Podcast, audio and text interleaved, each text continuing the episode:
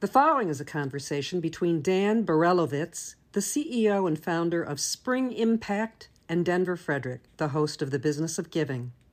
There's the old quote You are not here to duplicate and replicate, you are here to innovate and initiate. But does that advice always work? And is it producing the most effective results to address our social problems? My next guest says, perhaps not. And he is here to explain why. He is Dan Berelowitz, the CEO and founder of Spring Impact. Welcome to the Business of Giving, Dan. Thanks, Denver. You know, this obsession with replicating what works instead of continually reinventing the wheel, that first got started with you while you were working in Ghana, correct? Yes, that's right. I founded my first nonprofit getting on for 20 years ago, and we had some wonderful social entrepreneurs, people who were really helping their community, mainly in the education space. But after working with them for a couple of years, what I realized is that they weren't able to really address the problem at the scale that it presented itself. So, for example, there were less and less teachers per child in Ghana more and more children not going to school and we were trying to teach more kids. But mm-hmm. yet any solution we could put forward just never quite did it. So absolutely i was really very frustrated and sort of thought there's got to be a different way. Yeah. And you began to develop that idea when you got yourself a fellowship. I think it ran for about 18 months but you took six of those months and actually went to mcdonald's headquarters in the uk to see what they did. So, what could a social organization learn from perhaps the ultimate franchisee of them all, McDonald's? Yeah, I just thought it's funny because as I was in Ghana and was having these conversations about replication, often McDonald's came up. And so when I got on this fellowship, I thought, well, if everyone's mentioning McDonald's, surely that is the place to go and learn from, learn from the masters of replication there is an oh. awful lot to be learned from McDonald's, actually. Some of it was surprising. So I learned some things I wasn't expecting. So, for example, and this isn't exactly on replication, but when I first spoke to the gentleman who ran franchising in the UK, I asked him about McDonald's and if he enjoyed working there, what it was like working for the brand. As he was talking about McDonald's, he actually shed a tear. He loved the brand so much. Wow. And so there was something I learned immediately about the passion that you can have for a brand like that. And actually, part of me thought if we could replicate that passion in the social sector, we could go even further than we do. What I came to realize after a while is there is an element of drinking the Kool Aid, I think, in the commercial mm-hmm. sector, whereas in the mm-hmm. social sector, we're much more willing to engage in the problems. And so there's something there around passion. But I think the main reason I went there was to learn about replication. And what McDonald's have done is just absolutely defined to the T how you produce the same quality outcome again and again. And if that is the strategy that works for you in the social sector, and you want to get the same outcome again and again, there is a huge amount that can be learned from McDonald's. Now, there's a lot of nuance underneath that we can get into if you're interested in. But I think at the core, that is it. How do you get the same outcome again and again? And hopefully, the product rather than hamburgers is social change, changing people's lives. Yeah, yeah, no, those are wonderful insights. What do you think it is about the social sector, probably every sector, that we are just so fascinated by innovation and what's new? And when you talk about replication, everybody kind of says, oh, you know, that's not all that exciting. We want the shiny new object. Do you find that to be the case? I mean, I think it's the human condition. It, yeah, probably condition, is. isn't it? We love that. We love the new. We love the shiny. And so I agree with you. I think there's something here about it just being easier to sell than new. I often reflect actually. Sometimes it's easier to sell or fundraise for something that doesn't exist yet because you can get all excited and you can make up all these high in the sky ambitious stories. As soon as something exists, you have to look at the data and people start asking you difficult questions and it's actually much more difficult to sell so i've obviously done a lot of thinking about how you get around this problem and i do think there are ways to tap into people's desire for the new about presenting it in such a way that you're really solving a problem in a unique way. You're reaching communities that wouldn't otherwise reach in ways that no one else has done before. So you're still positioning it as something new and exciting, but at the core, it's about replication. I would say the other thing is sometimes we're talking about replication, franchising. These things are quite, let's be honest, to most people quite dull. And so sometimes you just want to avoid talking about the how completely and just focus on the why. And if they ask about the how, that's fine. You can tell them about replication franchising. I can tell you about implementers, franchisors, all sorts of things like that. But ultimately, you just want to get them excited about the topic you're trying to solve and the why you're doing it. Yeah, that's a good way to present it because essentially, even if it's the same intervention, if you're doing it in a different market or a different place for a new population, that's new in and of itself. And that's how you stay on the cutting edge. Well, talking about franchising or social franchising and replication, replicating things, what's the difference? Okay, so I'm going to take a step a step back here because uh, I have been on a journey myself from thinking about replication, franchising to now thinking about systems change mm-hmm. and how we actually solve problems at significant scale. So the difference between franchising and, and replication is that they are two pathways, different pathways to scale. So imagine yourself on a journey. We're all on a journey to creating impact in the social sector in some way. And it's much like climbing a mountain. You need to prepare. And the first thing you do on that journey is really understanding the system that you're in, the ecosystem that you're in. How do you affect that ecosystem? If you cut down a tree, what is going to be the effect on the other species? If you want to leave no harm, how do you make sure you leave no harm?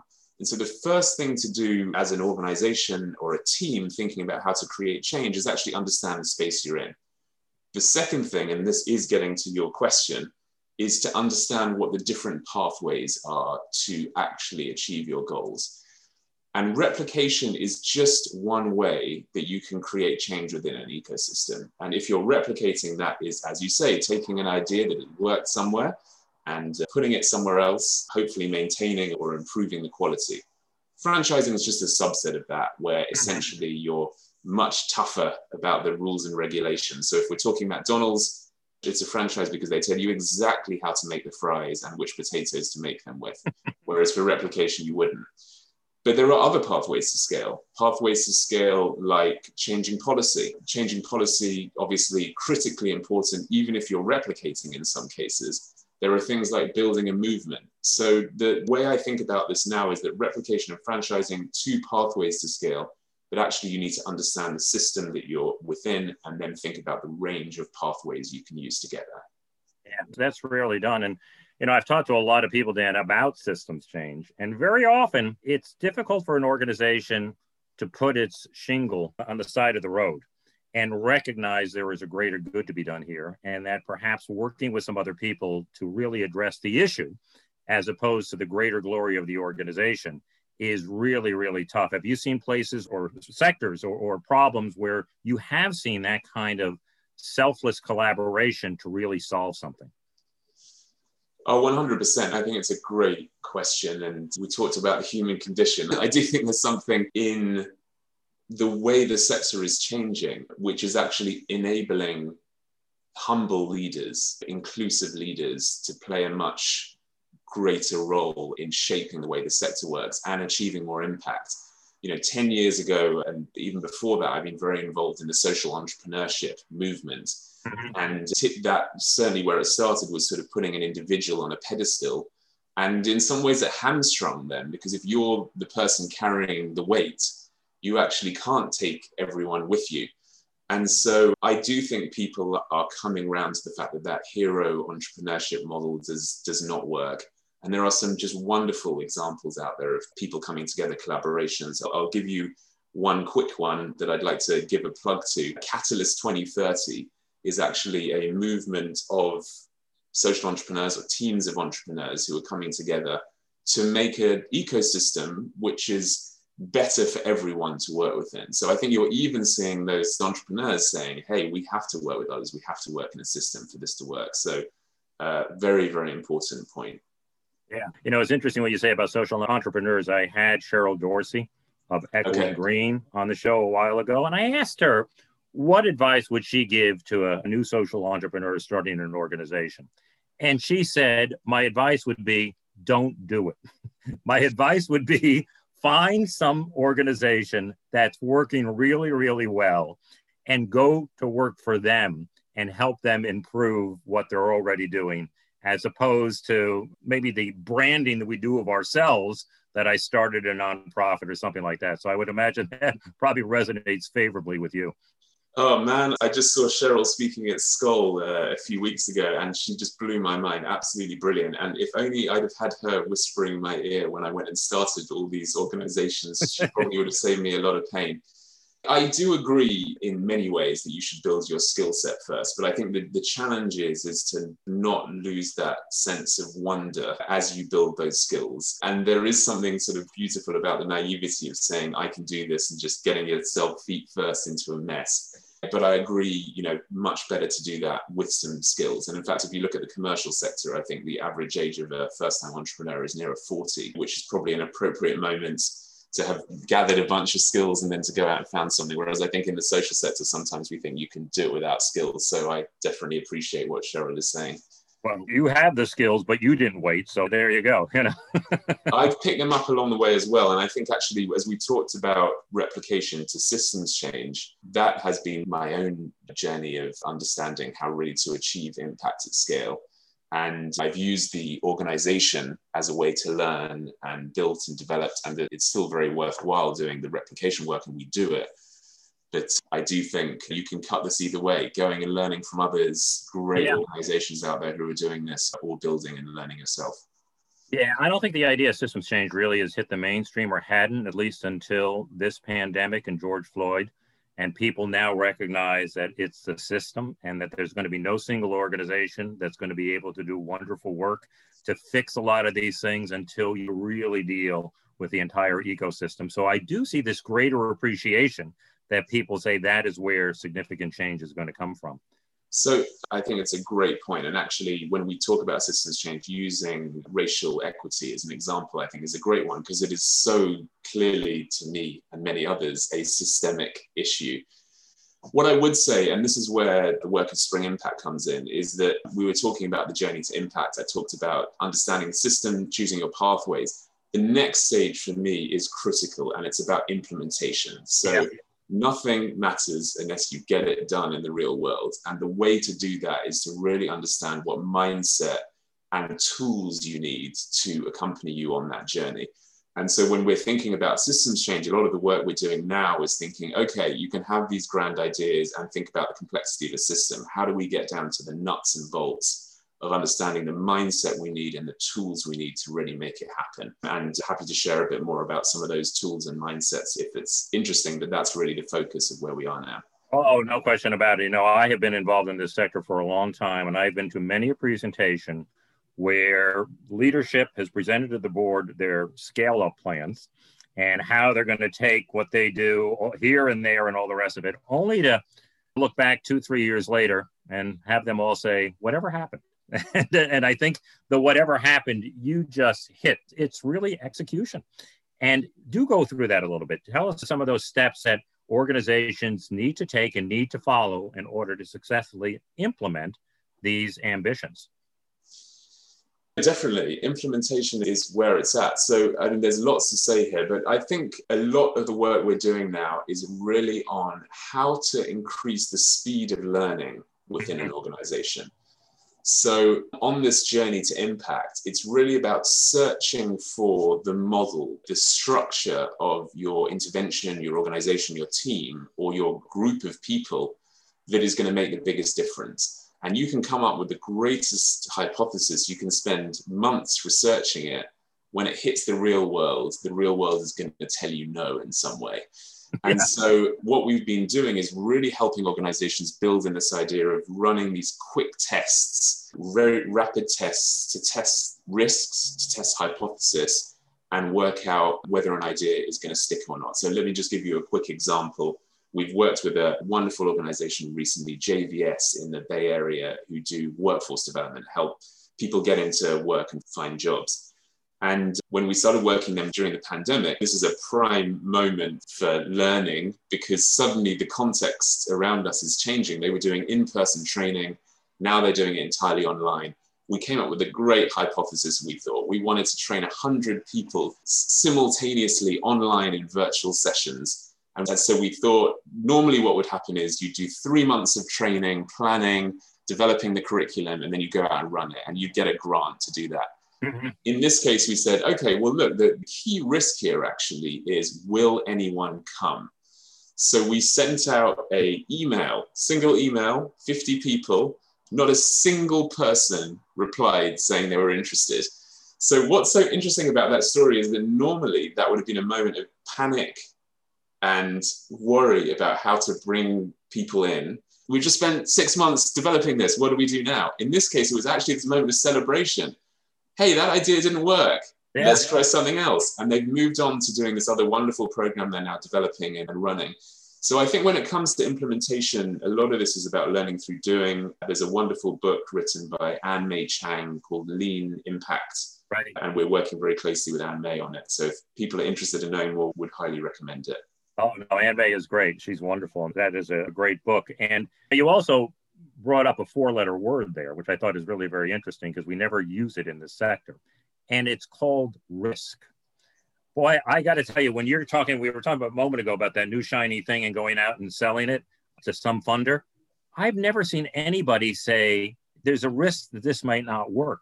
There's this sort of this assumption that it's always going to work. Well, you would never make an investment with your investment advisor and not ask them what's the risk in this investment. But there's this acceptance, or we don't want to have an uncomfortable conversation that there's no risk involved. So I think what you're talking about is you can't figure it out in the boardroom get out there, get a tight feedback loop, iterate, do it again. Market knows, we don't. And that is a wonderful learning.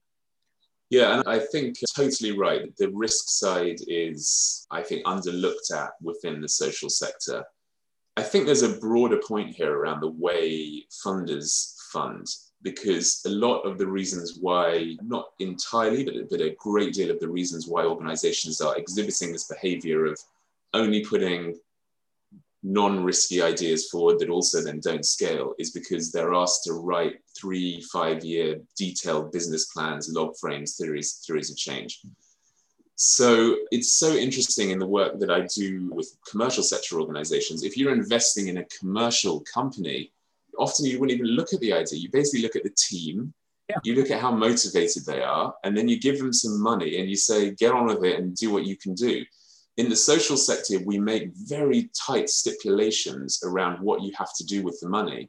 And that actually stops this ability to test and try new things and pivot and change. Now, there's a few funders we're working with who are beginning to open up and be aware of these ideas. But really as Spring Impact, we're at the moment very much on a mission to say we are just over planning. We're wasting huge amounts of time and resources when actually you can make these investments pivot and then achieve impact at scale far more successfully if you think about risk in the way we've just been talking about. Yeah, and it's also this sense that once they give you the money, that they expect your learning to stop because they've stipulated where it's going to go and your learning never stops. So if you have learning are you supposed to just keep it private because you have a contract with the funder? I had a guy on the show dan who made a great analogy to the private sector on this and it's like you sending me a package tonight and you're going down to the fedex store and you say i'd like to send this to denver. How much is that? And the guy says 40 bucks. And you say okay but a couple things here I don't want any of that $40 going to gasoline. I don't care if it's the gas in your trucks. I don't care if it's the gas in your plane. And God knows I want none of it going to you, FedEx clerk, because you're nothing but overhead. And it is equally insane to expect nonprofits to do that. But we say, okay, I won't use it for any of these functions. I'll just put it to where you want. And it doesn't make any sense. So we do have a great moment here with the pandemic with these restrictions coming off, with multi-year gifts being made, the question is, does it stick or do we return to business as the way it was once everything is over? I think that these conversations now are well won, and I'm sure, I know you've worked in the sector for a long time. We've been talking about unrestricted funding for years. I do think it's opening up, but here's what I would say to that, which is maybe taking it one step further. I talked about donors being part of the problem. And that's easy. Everyone loves to, to, pick on a donor. As long as they're not in the room, then we're very kind to them. I actually think we've institutionalized ourselves. We've got a bit of Stockholm syndrome going on in the not for profit space, where we're so used to filling out these three to five year plans that that is just how we operate. And so there are two sides to the coin here. And actually, I think there are a lot of funders who are now giving unrestricted funding. And the not for profits themselves are saying, well, we have to plan because it's what the funders are expecting. And often the funders aren't even expecting that. So there's change needed on both sides here. And it's not easy. This is a mindset shift. It's a different way of working. As you just put it perfectly, the learning doesn't stop. But keeping that learning mindset is not straightforward. So there is a lot of work to do here. Yeah, that's a good point. You know, I had a funder on the show and I asked her about nonprofits engaging things and failing and having her money used towards that. And she said to me, I would welcome more of that. In other words, these problems are so vexing. I want them to try some things and they fail. But back to your Stockholm syndrome, the nonprofit is saying if we should ever fail, we'll never see money again. So it's the assumption that the donors are afraid of failure exactly. when they're far less afraid of failure than the nonprofit would realize because they want some breakthrough. Let me ask you about another one based in San Francisco, where you are at the moment, or at least based. Lava Mae. Tell us about that story. I love that organization and what you guys did with them. Lava Mae is fabulous. And actually, we're just working on a case study now. So you'll be able to have a very in depth look at this. So I think they're a great example of this journey to impact that I was talking about. So when we started working with them, they came from a pretty fixed mindset place of we are going to open a new site. And let me just talk about what they do. So Lava Mae is all about radical hospitality for the homeless. And they retrofit city buses and deal with the symptoms of homelessness, showering, food, um, and things like that. And it just is obviously we want to get to root causes, but we know if, if anyone has been to San Francisco, you know that there is a problem there that needs to be oh, dealt yeah. with as well. Mm-hmm. Just incredibly needed and such important work. And so when we started working with them, they said, we want to scale. And so we started thinking in a very traditional way, open up a new office in LA and that we opened the office very successfully. Doniece, who is the CEO at that point, incredible, just building organizations, set up the campaign, made it all happen, worked very, very successfully. But we just thought about the long term goals. Where do we want to get in 10, 20 years? And it just quite clearly was not going to cut it, opening up an office in every city like that. And so we started to think more about the ecosystem, the system they're around, and, and noticed that lots of organizations, actually from around the world, were contacting them and saying, we want to take what you're doing, take the special source, and we want to copy it. And so we took an entire sharp turn into giving it away, mm-hmm. building a manual, and just saying, here is how you can set up a Lava Mae or a Lava Mae copycat in your own town and what we're five, six years in, and there are over 200 copycats of Lava Mae around the world, wow. helping hundreds and thousands of people who are in dire need. Now, so that story is just wonderful in terms of the sort of mindset shift and the tools you need for the journey in terms of the manuals and being able to think about this differently. What I would say about that is every solution is different. And some of the things that make that strategy work but actually running buses like that, retrofitting buses, is not that complex a model. And so you can get someone set up and they can copy it. Obviously, they do need support. Whereas there are some other models which are much more complex. If you work with young children and you need highly trained staff, and, yeah. and then it does become more complex. So there's no one size fits all, but that is a great story about going on this journey and achieving scale through taking a different approach. Well, as you say, it's partnering, which is another one of the legs of the stool in terms of trying to increase scale. But the mindset change, which I really like, is giving your stuff away for free, taking yeah. your intellectual property. And I guess if you're really serious about the problem and you can convince your board it's not for the greater glory of the organization, but it's for the people we serve and the way we can deal with this issue is to take our proprietary information and share it with others, that really is a dramatic mindset change, isn't it? Yeah, it's falling in love with the problem, yeah. not the solution. Uh-huh. And so that's one way to look at it. I think that the real challenge is to think about the impact being scaled, not the organization. And I think for those of us who've worked in the sector for a long time, we are pretty familiar with this idea of, of the impact being the thing that we actually want to grow. And we actually want the organization to be as small and uh, maybe maybe non-existent. I would rather change policy to solve the problem yeah. than build an organization. I do think you made a point about boards there, and I do think boards are becoming better at this, but we do sometimes get your sort of quite traditional commercial sector folk who really struggle with this idea of impact scaling rather than organization scaling. And so I think that there's a couple of core mindset shifts which are critical to making this work. Yeah, yeah, which is really redefining what success looks like. Yeah. And if the board can do that, you're you're halfway home. You know, to truly sustain impact over the long term, it's almost essential that you work with government.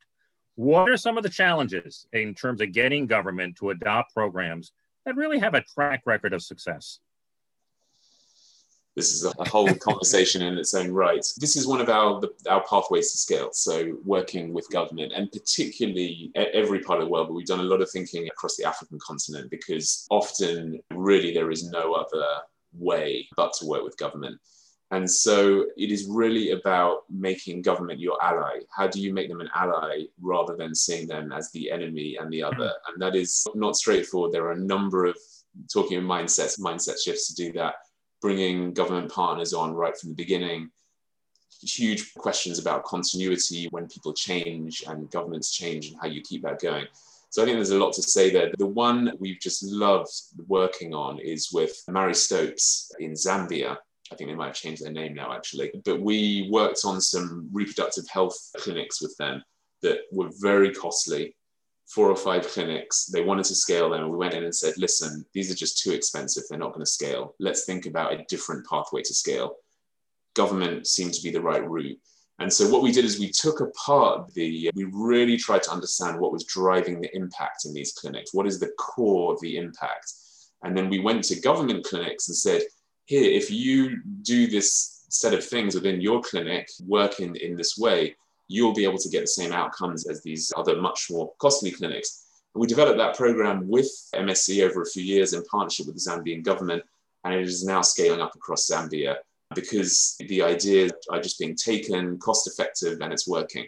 So that's just been a wonderful experience actually throughout seeing how that can grow and change and how government really can be a true partner. And in fact, I think just have to be if we're going to truly solve some of the problems of the world at scale. Great stuff. What are you guys doing, Spring Impact, to increase the scale of your impact? We are, it's a, a great question, thank you. Uh, so, we believe the system needs to change and the field needs to change. And so, the way we think about this is that all the direct work we do with organizations, we do to create tools to understand what the mindset shifts need to be and then we share those more broadly to influence the field. And uh, we talk about government transition. We've just done a whole bunch of sessions on government transition and how to do that. We are a not for profit ourselves. And so we really see that as part of creating impact. We talked about Lava Mae going from this direct work to giving it away, exactly the same for us. We do the direct work, we have a business model around that, but then we want to give it away as well. And so that is, I think, how we will achieve significant scale doing our work. But then, of course, we love doing the work with individual organizations because they are also then achieving mm-hmm. greater scale. I do have one, uh, a lot of the work we're doing at the moment is thinking about strategy actually and scale strategy. And I've got one point here, which is another one that I do think needs to change within the sector, which ties to the planning point, which is strategic plans are I just see people spending huge amounts of money on time on these heavy strategic plans, doing a lot of internal thinking. And in terms of our own impact, we'd love to reduce the time people spend on that planning and really get to the point where they are able to create a framework, strategic framework, and then go out and test in reality, implement in reality to save the whole sector a huge amount of time, money, but also achieve scale more effectively because it yeah. means you're constantly learning. So there's a number of different things we're doing. Very exciting on multiple fronts. I think they really are. Biased. and, and, and the point you make there is that the answers are outside your four walls, not inside your four walls. And there is something just innate in a strategic plan, which means you're inside your four walls and you're pushing data and you're pushing paper and stuff like that. Well, they're outside the windows. So the sooner you get outside the windows, eh, the sooner you're going to get to the answer. So Steve Blank is a, a, great writer in the commercial space around entrepreneurship. He says, "Get out of the building." That is his number one. That is his number one. I mean, in the pandemic, I think maybe we need to rethink that, but certainly get outside of, of your Zoom call. Absolutely. You know, that is that is so well put. I think uh, Rosabeth uh, Moss Kanter has written a book like that. It's not outside the box, it's outside the building. Get exactly. outside the building and stuff like that. Let me close with this, Dan. What do you think the impact of the pandemic, when so many different organizations now going virtual and trying to scale, impact that way? What do you think all of this is going to have on the kind of work that you do and the kind of ways that organizations try to increase their impact going forward? I think it's going to be huge. Let me focus on the positives actually, because we know that this has been devastating for so many people out there. And then you combine it with everything that's gone on with the, the movement that has started around George Floyd, that of course existed before, but I think have reached attention as they should do. I think organizations are becoming more ambitious. They need to become more ambitious to deal with the problems at the scale that they present themselves. I think that is changing. I think, as we discussed, racial equity has helped people see things systemically. And uh, I think it is our job now to help them, uh, first of all, go deeper into that world, but also see how everything else we're working on is around the system and how the systems we've got are holding, just gripping these problems in place mm-hmm. and to understand how we can break the system to change things. So I think there are some big things that are changing. And then there is the practical stuff. We've seen a number of funders giving more unrestricted funding than they ever did before, relaxing their grip of accounting for numbers in year one, two, and three. And I've spoken to a lot of funders who are saying we're going to keep those in place. So my hope is there's some practical stuff there. And then when it comes to organizations, we always knew learning and being nimble was important, but it just became so blatantly obvious during the pandemic that I think actually some organizations have been forced to learn and change mindset. And so I hope that as we settle down, hopefully back into quote unquote normality, some of those great mindset shifts and ways of working will be kept. So I think there's a, a lot there, but not to play down the incredible hardship that people are facing and the challenges we're going to have to deal with. Dan, if anybody wants to learn more about Spring Impact, or maybe they're thinking of their own organization or an issue that they're working on right now, tell us about your website and how people can get in touch with you. Yeah, I mean, come to the website. We're always publishing new material, new webinars. We speak at many conferences, so come along to those. And really just please don't hesitate to reach out. So, as I said, we're a not for profit. We are here really to be a service for the sector to help them achieve greater impact, a greater scale. And so if you've got questions, just email us. And there's plenty of people on the team who'd be delighted just to have a conversation. In fact, there's about 30 of us now. So everyone has got their own personal passion areas. And we'll dig someone up who absolutely is passionate about the area of change you're working in and has knowledge of it and is just happy to have an open conversation. So please do just get in touch. Yeah, you got great case studies there. You even have a toolkit for people with an organization, really some good information. But give us that URL before I let you go springimpact.org. That's it. Okay, there it goes. It's easy. well, thanks, Dan, for being here today. It was such a pleasure to have you on the program. Denver, I've loved it. Thank you. Great to meet you. And I love the work that you're doing as well. Long may it last. Thanks very much.